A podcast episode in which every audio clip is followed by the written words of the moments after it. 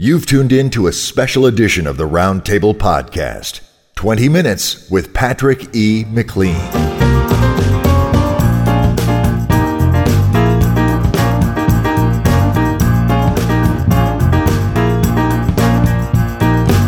Hello, friends. I'm Dave Robison, And I'm Ryan Stevenson, filling in for Brion Humphrey. and you've tuned in to a special showcase episode of the Roundtable Podcast 20 Minutes with. That's right. 20 Minutes With is the Roundtable's opportunity to spend some time talking with the creative people that just kind of meander by our window and then we knock and they come in and sit down and we hang out. It's pretty awesome. It is pretty awesome. And you know, that's how we that's how we got you in the seat, man. And I am so glad that happened. It's it's great to be hanging with you, bud. I like how you make it sound like I was walking by. What you didn't really notice is that I've just kind of been sitting on the park bench across the road for a couple months, eating breadcrumbs out of a brown paper bag. just- Hoping so no no that was a Ted Horton. That was a that was a donut bag. I know that donut bag. well, regardless, I'm glad to have you on uh, uh, flying flying side by side, man. Let me Mm-hmm. let me introduce you to our guest host, Rye. This gentleman is not one to follow the herd or walk the beaten path. In fact, he's not particularly inclined to accept anything as rote, as given, or as the way it has to be. Unshackled by convention, he makes his own way through the literary wilderness, much to the delight of the fans of his literary works and the clients and students of his innovative method of writing instruction. Now, at the age of seven, our guest host was already defying the status quo when he dictated a stage adaptation of The Velveteen Rabbit, uh, dictated to his mother, no less. Now, words have always been his magic and his power, and for years he wielded that power cruelly as a creative director for some unnamed advertising entity. His dark powers were great and terrible and earned him a great many prestigious awards in that sphere. But he eventually he awoke to a new way of thinking, a gentler way of being, and he turned his back upon those shadowed ways.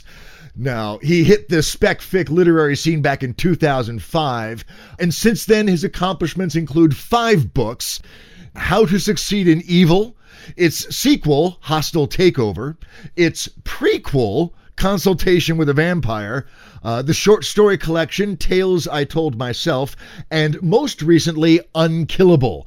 Now, all of these are available on Amazon and all have been lovingly translated by our guest host into masterful audio fiction. Now, as a side note, dear friends, I, I have to tell you this, and Ryan, this is especially true for you. The first chapter of Unkillable should be labeled caution. Do not listen to this while doing anything requiring even a modest portion of your attention, like driving on the interstate during rush hour. Holy crap, the description of the protagonist's first death nearly had me pulling over. It was it was so intense, so chilling, uh, and I don't think I'm giving anything away by talking about the protagonist's first death, as the title of the book is Unkillable.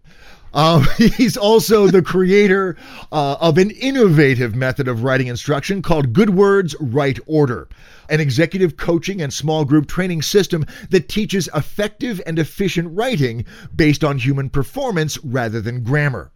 His innovative instincts actually extend to culinary engineering, where he recently developed a radically effective aluminum kitchen exhaust manifold system. Now, okay, it was a strategically positioned piece of tinfoil folded lengthwise, but this simple effectiveness of the solution is indicative of our guest host's ability to evolve solutions to problems that have plagued humanity. Uh, now, by the way, in the event of the apocalypse, is he going to reach for a gun? No. A sword? Explosives? Oh no, dear friends. The first thing he's grabbing is a pair of bolt cutters. In his words, with a pair of bolt cutters and a little persistence, you can get anything else you want or need. Now, interestingly, he's on the design team for a computer game called Wasteland 2, and just a few months ago, he flew to Newport Beach and locked himself into a room with the design team and a three foot tall stack of pages that represented the game script at that point. Can you imagine that, Ryan? Holy crap. Three feet of story that they're going to be going through. And the fact that he's here today and the fact that nobody died is a testament both to his teamwork and his diplomacy. In fact, I think it's safe to say the world has plans for him because he's made it through some things that most of us wouldn't have survived. Uh, locked in a room with game designers is one. Get, getting shot while driving the streets of Los Angeles is another. Uh, but the one that really leads me to think he's living a charmed life is this. At one point many years ago, when he was slammed with deadlines, his wife walks into his office while he's frantically typing away, and she's holding one of those take home pregnancy tests, and announces in a slightly freaked out tone that she was indeed pregnant. To which our guest host is reported to have replied, Fuck you, you don't know how to read that thing, bring me the instructions. Dude should have Wow. died right then and Yeah. there. But either his wife is incredibly cool and understanding, or he's a silver tongued devil, or the universe has plans for him. And regardless, dear friends, we certainly have plans for him, at least for the next 20 minutes or so. So, dear friends, please welcome to the big chair here at the Roundtable Podcast, Patrick McLean. Patrick, Holy crap, I, I, I can only imagine what a frothing mayhem your schedule is with all the stuff you have going on. So we're really grateful you're taking the time to share some thoughts with us, man. We appreciate it. I gotta tell you, that has to be the best intro anyone has ever gotten anywhere. He- that he was does good stuff. Mm-hmm. magnificent. Thank you very much. I'm I'm glad to be here. You just turned my entire day around. That's my job. That's what I do. Pat. Now, any any egregious errors? Did I miss anything, or are we pretty much on track? No, there? you got everything right. Um, shocking. yeah, yeah, yeah. Yeah, it was uh, was uh, the initial the initial scene of finding about out about my son who's going to be a year old next month. Uh, uh, that that yeah, that was that was every bit as graceful as you described it. Just so I'm clear here, did you get shot and then you said that, or did you say that and then you got shot? no, it was. Um, as it turns out, as it turns out, she was pregnant, but she was just. Uh, uh, she was nuts the entire week. We laugh about this now. And and she was literally on her way to go to the uh, lady parts doctor. Uh, there's, a, there's a term for that that I I'm missing here. There is. Um, yeah. and she's just so freaked out about this. I'm like, just go see the actual doctor, because you know, like you're gonna go see the, you know, and he'll know. And uh, yeah, it was it was uh, so it was kind of a rough week anyway. No doubt. But uh, but the whole the it's whole good that you can all look back on it and laugh. That's the awesome. whole point of that story is, and there's a little essay that you you found that I wrote about that, which is talking Right. about um, you know the importance of story, and the the punchline was, you know, years from now when my son asked me what it was like when we found out that that we were going to have him, I, I'm going to lie. That's all. there is to it. There's no way of that story. and the rest of us will be right here with the URL saying, "No, no, kid, here, here, check this out. Here's the real story." Yeah, well, I figure I'm going to get a couple months before that happens. There you go. Exactly. Exactly. Well, look, Patrick. Let's uh, let, let's get down to the business of discussing your mojo. I'm ready to start my uh, my 20 minutes with Patrick McLean. Hey, let's go. So yeah, I'm gonna mark set our timer here so we can ignore it later. But there we go. Um, Patrick, you are what I call uh, a, conceptual deconstructionist. Um, I mean, it seems like you've got this gift for for taking nebulous ideas or, or these intuitive processes and, and, and you drag them into the harsh light of day and, and point them out to us. And and it's it's almost it's almost like you've you've cracked the code on the creative process. Uh, uh, is is that true? Do you do you, do you have some uncanny insight into how our brains evolve creatively? Uh, and if so, could you share that with the rest of us? Well, sure, I'll, I'll do what I can. Thank you for thank you for the kind words. It's basically that I'm just a nervous person. On some level, you know, especially in advertising, when your when your job is coming up with ideas, uh, and your your livelihood depends on coming up with ideas, and everyone in that business talks about this is a business of ideas. We need creative people. you know, that kind of thing. but no one actually talks about how, how that process works and why it works well and when it works badly and why it breaks and you know all, all those things so I- that's kind of where i started with all this stuff i wanted kind of to know how it works so i wouldn't have to be so nervous about it um, so there, there are a lot of things about a creative process that, that seem like magic and there are some there's some portion of it that is magic but uh, the other stuff, I, I'm not so sure that uh, it's all that magical. I think it's it's work, and you have to understand how the brain works. So, uh, you know, one one example of that might be um, the state change that happens when you move from ty- typing to writing longhand. So one of my favorite tricks is if I get stuck on something, I, I move to writing longhand. And there's there's a couple of reasons why I think this may or may not work. Uh, it works for me, um, and it, it, seems to work for other people. Um, actually, I was reading something about Hemingway. I was talking about he always wrote always wrote in pencil in his first for his first draft, and the reason he did was if he had to type his draft after he wrote it, you know, not only was it more flexible in pencil, pencil, but if he had to type it after, he got another stab at rewriting. first, first editorial pass right there. And I, have done that. You know, I've done that with things. I've written a lot of things long, longhand and retyped them, and I've especially noticed for uh, very, very difficult things. Um, where every sort of word matters. Like if you're writing a radio spot, uh, most radio spots are terrible, but to try and craft a really, really good radio spot, it's very, very difficult to do. You know, you're really crafting every word, and uh, it seems to work better longhand. Okay. That's interesting you mentioned that. I wouldn't mind if you could kind of elaborate a bit on that switch, that that concept that when you're typing and then you move to longhand, or any uh, environmental shift that you can make like that that lets you hit that reset button on the creativity and get those juices pumping through the engine again. What, what else is it about that switch that you find helps jumpstart your creativity? Um, I think there are two things. Initially, the idea I had with this was uh, I stole it from a book called uh, The Inner Game of Tennis and uh, Timothy Gallwey. Anyway, uh, he was he was a tennis coach, and he noticed that people had the physical skills to play very very long volleys, but as soon as the ball went over the net three times, they would freak out because they were like, "Oh, that's a long volley." and and everybody does this to a certain extent if you become anxious about something. So when you uh, so he he surmised and did some research and he sort of broke it down like this. There's a critical part of the brain and there's a creative part of the brain. And there's a part of your brain that always wants to tell you you're doing it wrong or point out where you're doing wrong or all that, you know, um, that inner critic. So when I write longhand, my inner critic gets to pay attention to how I'm forming the letters and tell me I'm doing it wrong. And it gets to be right because my handwriting's horrible.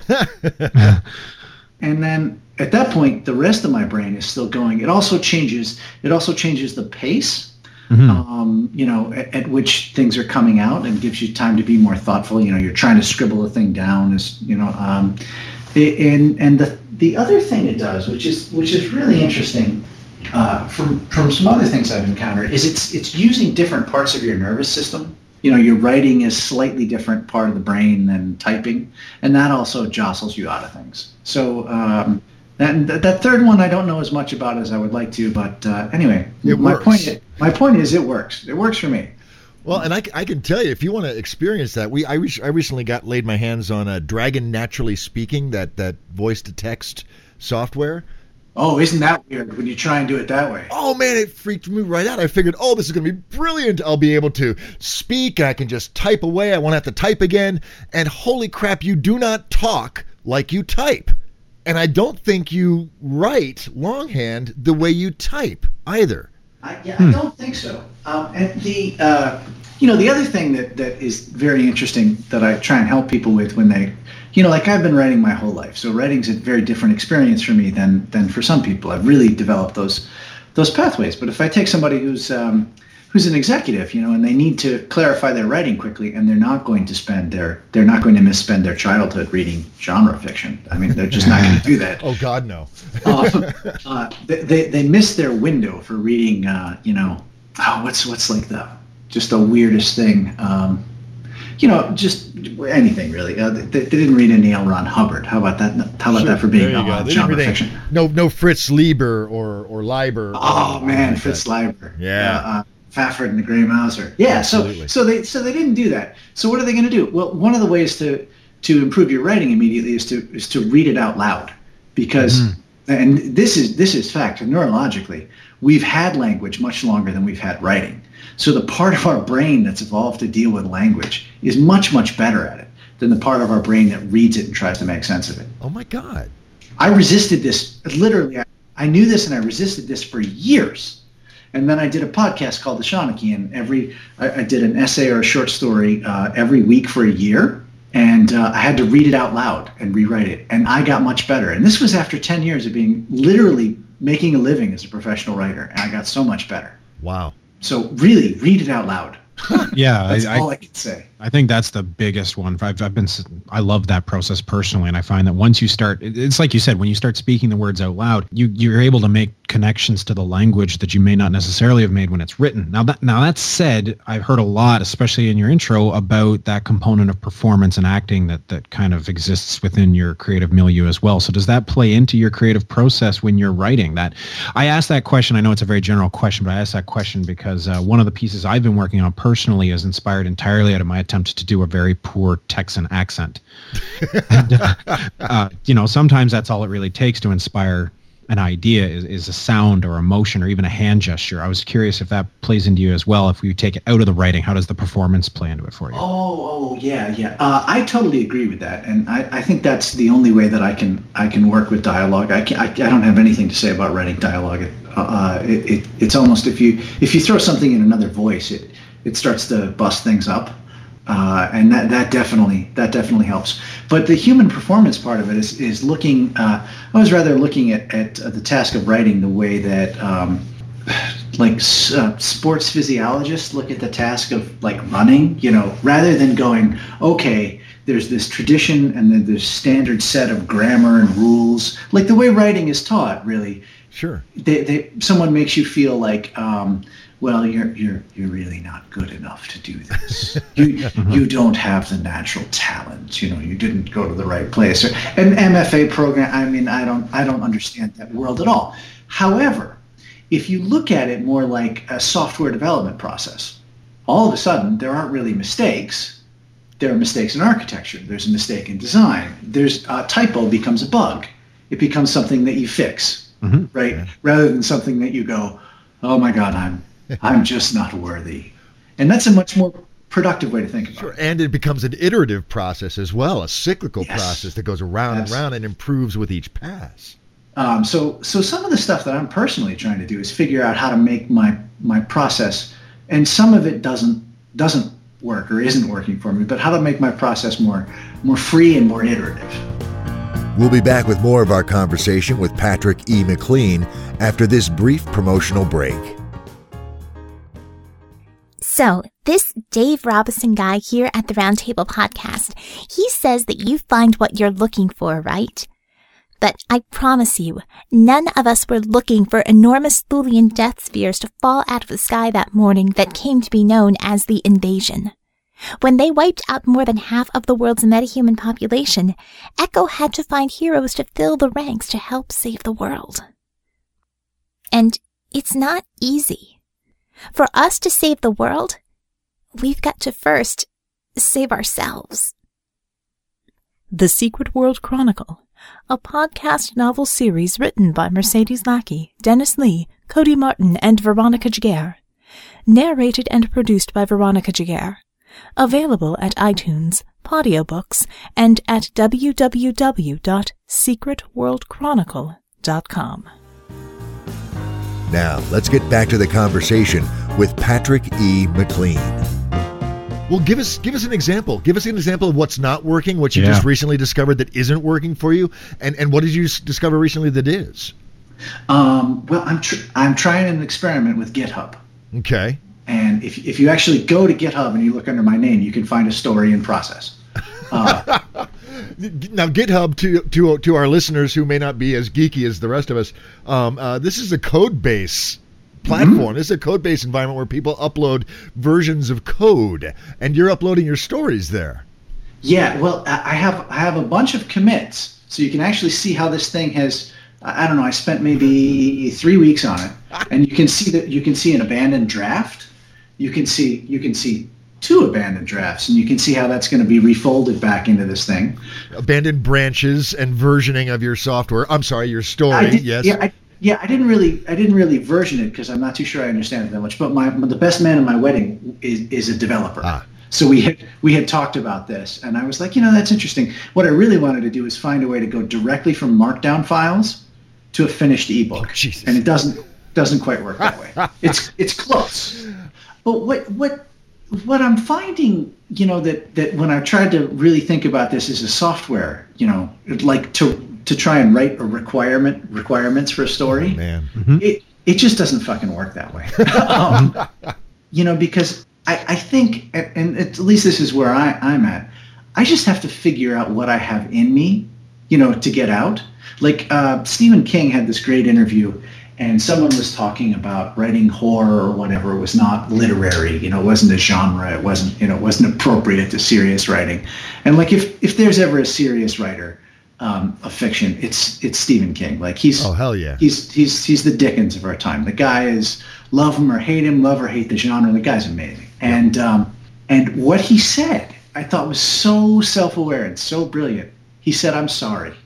This is what I got. This is this is what was given to me. This is what I have to write." And I just thought that was great. So mm-hmm. you know, part of part of what I was like. I think that getting better at something is, is you know you set goals. Okay, I'm going to do this standing on one foot. I'm going to try and I'm going to try and only do this in the first person. So unkillable really was I want to tell a story, and I'd never done it before, uh, that comes from just one character's point of view, the, the narrator's point of view. Okay. The guy, the guy gets killed at the beginning. So that was kind of the, and I had an idea about it, but uh, but that was kind of what I wanted to do uh, with that, and that was the thing I practiced. So if you look at like, if you look at every Pixar movie, right? Every single Pixar movie, they pick one thing that they're going to try and figure out how to do an animation better than anybody's ever done it before. Okay. in the in the Incredibles, it's hair in uh, cars, it's speed. Okay. The sensation of speed. Yeah. Uh, so so they're they're they're stretching a little bit, and I think that's great. So you, are you doing the same thing with your works? I was trying to. I'm and I am trying to, and that was really what the Seanachai was all about. I would pick you know a thing and, and try and do it. Some of those, but the deal is like I wanted to try this really realistic style, you know, where you don't have any narration and you like a like a real omniscient narrator voice, and really sort of you know cut right to it. And you know what?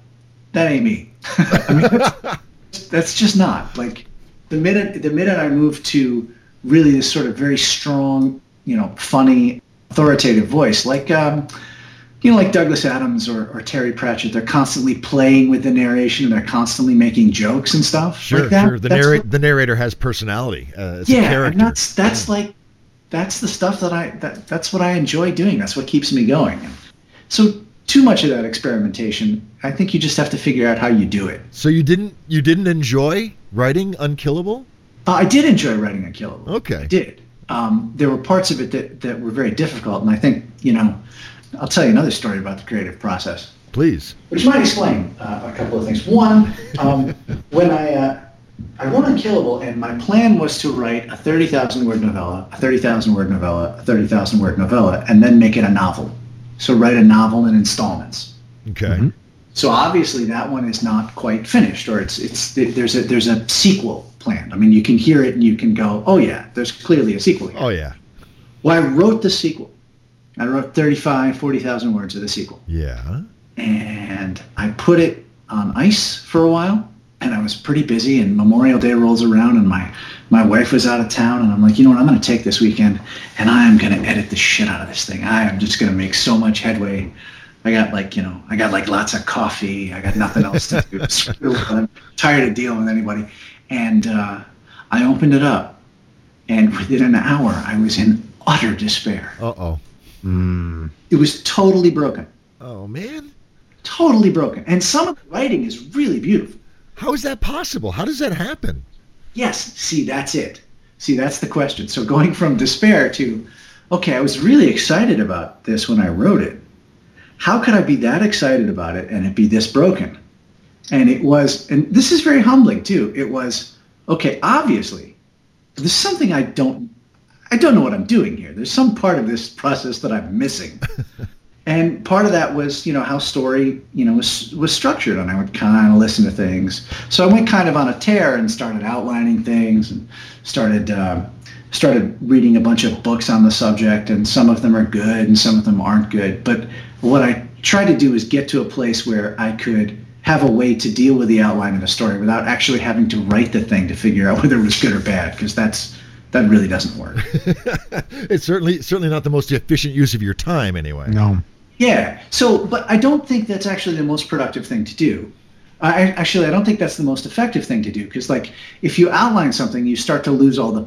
I find that you lose some of the passion for it, and it just sure. turns into turns into a job. So I think that it's really useful to do things like that to internalize the structure of what you're trying to write.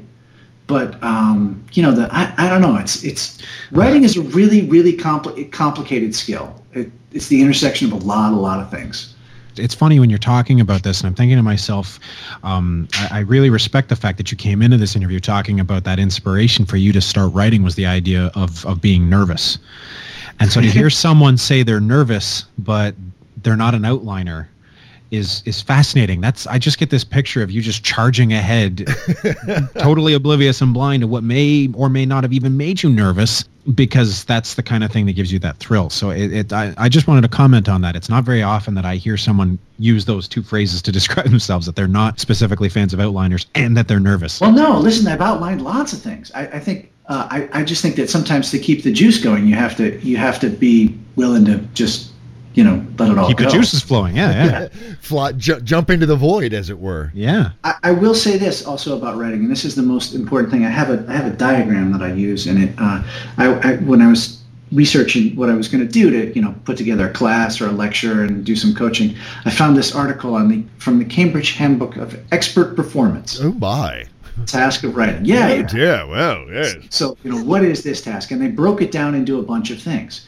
And I thought, for the first, you know, like lots of academic things really fall apart when you get to practice. but, um, you know, people who, you know, seriously, I, I, I don't know, like the, you know, lots of people who teach writing, they're not writers. They're not like ha- have to hammer it out every day. Sure. Regardless of what you think about fiction or not, there is a skill of, okay, I have to edit this page of text. I have to write a bunch of stuff and I have to do it on deadline whether I'm sick or not. I mean, that really that that's a different world than oh we're going to we're going to talk about our feelings about our parents in this workshop. It's totally different.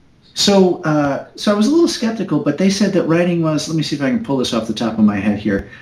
It was using the language, which included grammar, syntax, usage, and diction uh, under that one thing, and then it was uh, uh, you know sort of subject matter knowledge, general knowledge, problem solving, you know, or ideation, and then the last one, which was the biggest one for me, was the emotional challenge of writing. hmm. Okay. And, and I was like, yeah, but it really is because if you write yeah. anything where you're pushing yourself, you're afraid, you feel like you're not good enough, you're, and that is really one of the hardest things to manage, and nobody talks about that. Okay. I, that's hundred percent valid. Is that's that's exactly what you're talking about that happened with your second draft, right? That idea that you come back to it and suddenly there's that now focused and not distracted part of your brain, that critic you talked about saying, "Oh, dude, what and the heck is this?" Right. It was yeah. right, and I looked. At, I went back and looked at it uh, a couple of months ago because somebody sent me an email. They're like, "I really love that, and I want a sequel." I'm like, "I, I, I, I'm sorry." I'll send you the. Sh- but what happened? What? How? How? And, and I guess and, and that's the thing that I'm, that really intrigues me, Patrick, is that you, you've you've got the authorly, the writerly chops. You you wrote a, a, a splendid story. You've written several splendid stories. You wrote a sequel, so this isn't even a new world. You're just exploring deeper into a place that you've already been with characters you've already engaged with, and and it didn't work. What what happened? Uh, I don't. I don't. I don't really. I don't know. I mean, if I if I knew, I wouldn't have done it. Um, well, yeah, no, of course. But I would, I would assume you looked at it and you you tried to break it down and figure out what what happened so it wouldn't happen again, right? Yeah, I mean, part of it. Uh, part of it was. Um, I just I tried to do too many things at once, mm, ah, basically. Okay. Um, yeah. I tried I tried to be too clever by half. I, will tell you that um, one of the well, I, can't tell you that. It might ruin it if I ever do it. But but there was some really funny stuff, and there was some really one of the things that I'm really proud of in Unkillable is I think in certain points I managed to capture just just so everybody knows that the hero gets killed in the first chapter, but he's brought back, but he's not exactly alive, but he's not exactly dead. So it starts off as a it, it, the work is really about realizing that life is beautiful and valuable, and this guy's life kind of sucks, and he's really bitter until he dies, and he's sort of the zombie-like character who can be hurt but can't really be killed. Which is a brilliant premise, just awesome, and executed very nicely. Well, thanks, but but it's this. The, the really the, the beauty of it to me is that he comes to realize what he's lost and what it was worth. So there's there's a scene where um, he, like he can't drown, but he's the bottom of a river, and I just like that is I think I think I did that that really well. The rest of it you know, there's some good stuff, but it's it's not just funny. It's there's there's well, you describe it. You listen to it. Absolutely. No, it was it was it was it was an exploration. A, a guy who has no clue what's going on, plunged into circumstances where it seems like everybody else does, uh, but isn't giving with the details as he tries desperately to get a handle on this new lease that suddenly he sees a much larger world than he was aware of when he was alive and and the desperate struggle because the clock is ticking to actually maybe come out of this if not ahead at least with a second chance or an opportunity. At least with understanding what the hell happened. exactly So the question is, if you've got that and you've got that dramatic tension, what do you do with the second one? yeah good point See, that's the that's the problem. i see okay So I did. I didn't. I had the characters, and I had some nice ideas about some more characters and some more situations, but I didn't have that thing. that made theme the first one worth writing. that core theme there you go yeah, yeah, there yeah. you go So I was. Um, I actually have something on my wall. There's a guy named uh, Georges Simenon. He wrote. He uh, alternated between writing detective novels and serious novels. Okay. And he wrote, I don't know, like 200 novels in his lifetime. He's a French guy. And uh, this this is his method for writing, which I find very interesting. Uh, this is taken from an interview with the Paris Review, I think. I taped it to my wall, so I'm going to read it to you from my wall. Uh, he wrote, As soon as I have the beginning, I can't bear it very long. So the next day, I take my envelope, take my telephone book for names, and take my town map. Um, he writes all the names of the main characters and their family on an envelope. Uh, you know, to see where exactly where things happen. Two days later, I begin writing, and the beginning will always be the same. It's almost a geometrical problem. I have such a man, such a woman, and such surroundings. What can happen to them to oblige them to go their limit? Sometimes it'd be a very simple incident, anything which will change their lives. Then I write my novel chapter by chapter, huh and like there's no there's no more limit for Dan to go to. Right So that, that maybe that's what it is. Like I haven't really articulated. Thanks for asking the question. Yeah, yeah. Well, and and gentlemen, I, I hate to say it, but uh, uh, a, a, a crazy Slavic guy just came up and, and stabbed my clock in the heart with a screwdriver uh, and killed it. So uh, I, I, you got to let me ask one last What? thing though. Oh, It's one very last thing. All right, real I quick, promise. real quick. Yeah, this is important to me. Okay. Uh, titles. You kill titles, bro. You're like the title guy. I just want to know uh, where in the creative process the title comes up, real quick. Uh, sometimes it comes up at the beginning. Sometimes it. it So it really varies for you. Yeah. So if you, there's actually a video on the Good Words Right Order site uh, in a feed, and also in that YouTube channel Yep. about how to write headlines, Yep. um, and that really is the same discipline for writing titles. So if you Awesome. really, you, it's not it's not that I probably I'm a little faster at it. Probably I have a little bit more of a gift because I've done it. But just write a shitload of them, and then come back and write a shitload more of them, and be okay. Be okay with writing bad ones, and you will get to a good title for anything you're writing. Gnarly. Thank you. Outstanding. Patrick, this has been awesome and and remarkable and and a wonderful exploration of, of your unique perspective on on the craft and and Shucks, thanks. we we no really we appreciate it man thank you so much hmm. Oh, you're very welcome. Thanks for having me. yeah yeah absolutely and and Ryan what what what are you what are you taking away from this what what was the standout moment for you There's quite a few of them, but I think know. the the big one, yeah, the big one for me was still that commentary about that nervousness. That's something I can very much relate to, and it's kind of refreshing to hear someone else just sort of say. I feel like I'm in an Al-Anon meeting or something like that, and someone else just admitted they were an alcoholic too. that's so right hi it Ryan makes me feel better. Yeah, If you're if you're scared, that's how you know you're not a hack. absolutely cool. There you go. I always say for, for stage fright, people say, God, I'm I'm so nervous before I go onto the show. It's like, dude, if you're not nervous, you don't care enough. Uh, So you need to be a little edgy. And and for me, the the thing I'm taking away, the thing that just blew my frickin' mind was was the realization that our brains have held language in them longer than they've held writing. Uh, uh, and that's you know personally in our own span of time, but also as a species. Uh, uh, and the notion that the things that, that trigger our vocal cords and that cognitive element of our lizard brains are much older than the ones that read through the eyes and interpret that way. And that I'm going to have to chew on that one for a while. That It's, just it's by millennia. Oh yeah, yeah. I mean, exactly. I mean, we're talking, you know, eons, evolutionary epochs of time. Just uh, Yeah, your, don't. your your ear is smarter than your eye, is the way I say. it. boom. There you go. See, he's good with this, isn't he, Ryan? Yeah, crap. He, he, he must be a writer. uh, well, friends, let me tell you something. Uh, uh, as as long as we're slinging gratitude, thank you. Uh, and I do hope you guys enjoyed that as much as we did. Ah, what, what am I saying? Of course you did. And if that is indeed the case, then please feel free to pay it forward. Let the world know about the roundtable in your own unique way, whether that be uh, shouting it from the rooftops. That's always cool. We like that. Uh, you can also blog about us, uh, drop a review out there on iTunes. Shoot us an email. Send it. Send us an email to the table at roundtablepodcast.com. We love to hear from you guys, and so many of you have. And we appreciate that. We're out on Facebook at facebook.com slash roundtable podcast, and you can find us on Twitter at writers podcast. So avail yourself of any of those and just uh, uh, send some love our way and send it out into the world. Now, mm-hmm. we just went through this awesome dialogue with obviously a very insightful and uniquely perspectived individual. Now, in just a couple of days, we're going to bring that guy back and we are going to workshop the hell out of an awesome story. I cannot wait. It's going to be fabulous. Uh, but we got a couple of days to kill between now and then. So, Ryan, what do you think, man? every week it's like Christmas, bro. You just got to stay tight and wait for that uh the, the, magic to happen. But you know what I always say, baby? You got to keep hydrated. Stay hydrated, right on. Got to stay hydrated. stay hydrated. That's really good writing advice too. Ryan lives by that. That's he right. swears by it. Mm-hmm. For myself, I will always tell you, dear friends, you find what you're looking for. So look for the awesome stuff. Look for amazing wow, and you will find it. I guarantee it. Eventually, some point you will. So you guys stay cool. We will see you in just a couple of days. Until then, be cool, be frosty, be awesome. We'll talk to you soon. Bye bye. This episode is copyright 2013 by the Roundtable Podcast and released under a Creative Commons Attribution Non Commercial Share Alike license.